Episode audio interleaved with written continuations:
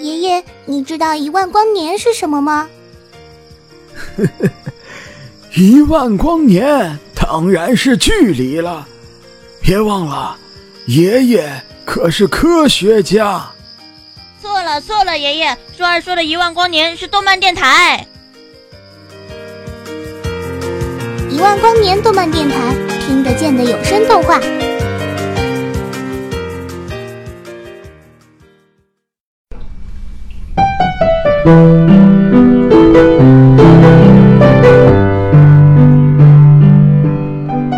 魁拔一零一六年，在寿国境内燃烧了将近两年的战火蔓延向了南方的树国。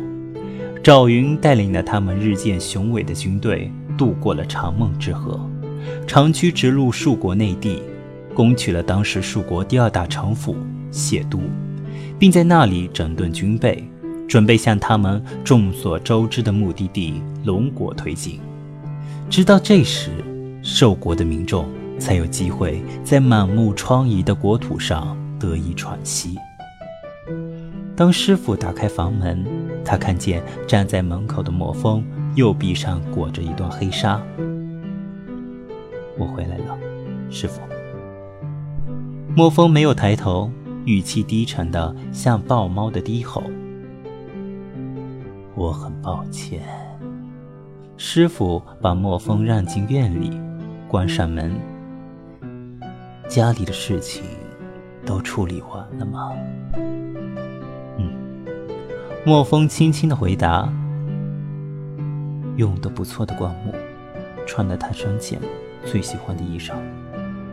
他一边说着，一边去拿立在院子里一角的扫把，准备打扫院落。今天就别扫了。师傅走上前，从他的手中拿过扫把。回房间休息休息吧。嗯，谢谢师傅。莫风轻声的道了句谢，转身回房间去了。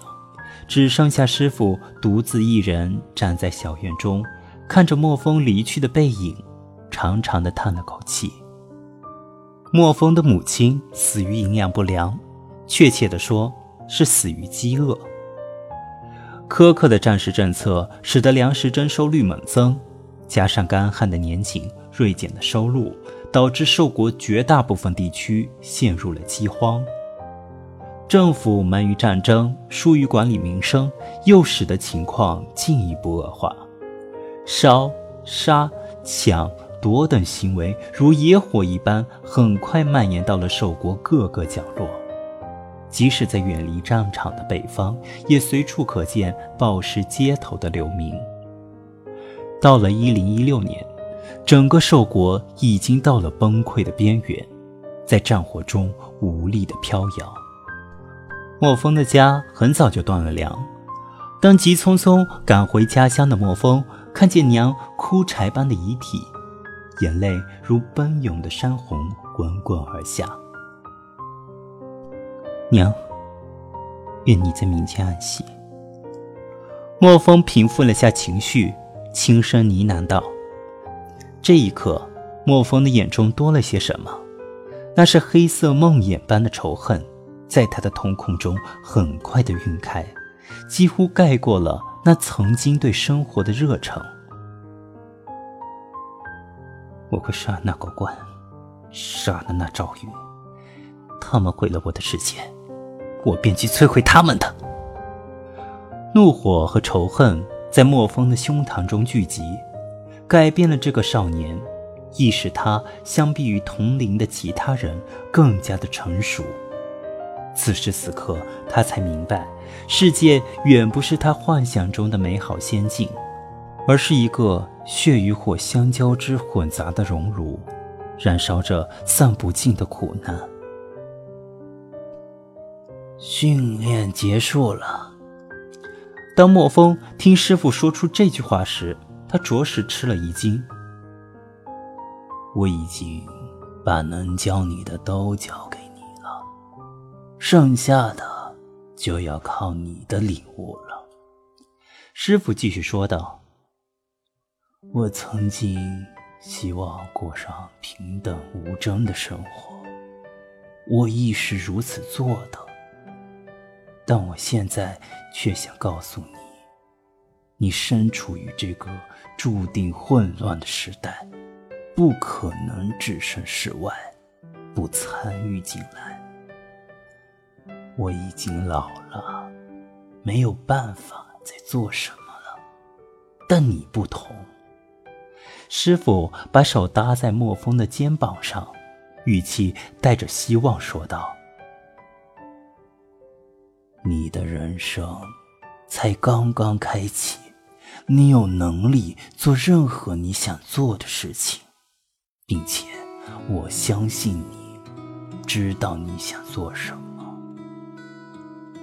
莫风缓过神来，坚定地说：“是的，师傅。”我知道自己想做什么。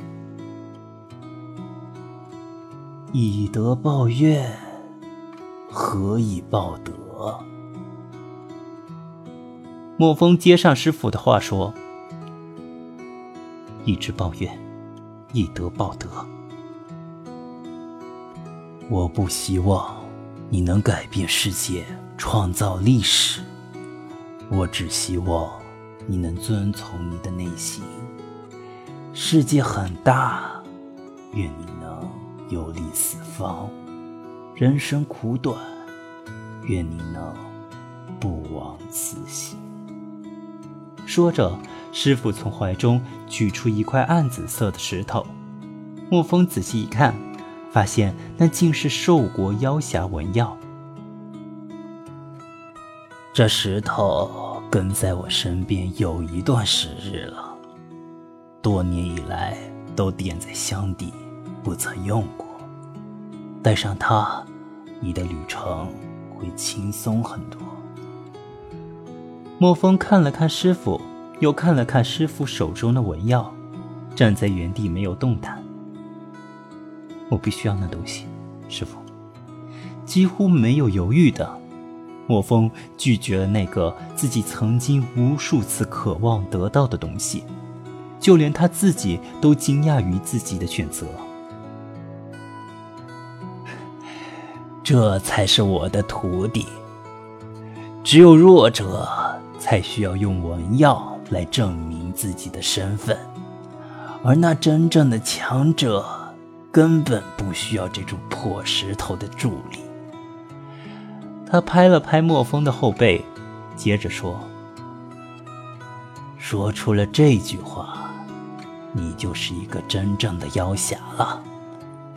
去吧，承担你的能力所给你带来的责任，完成一个妖侠所应该完成的使命，做任何你觉得正确的事，不必在乎其他人的，不必在乎其他任何人的眼光。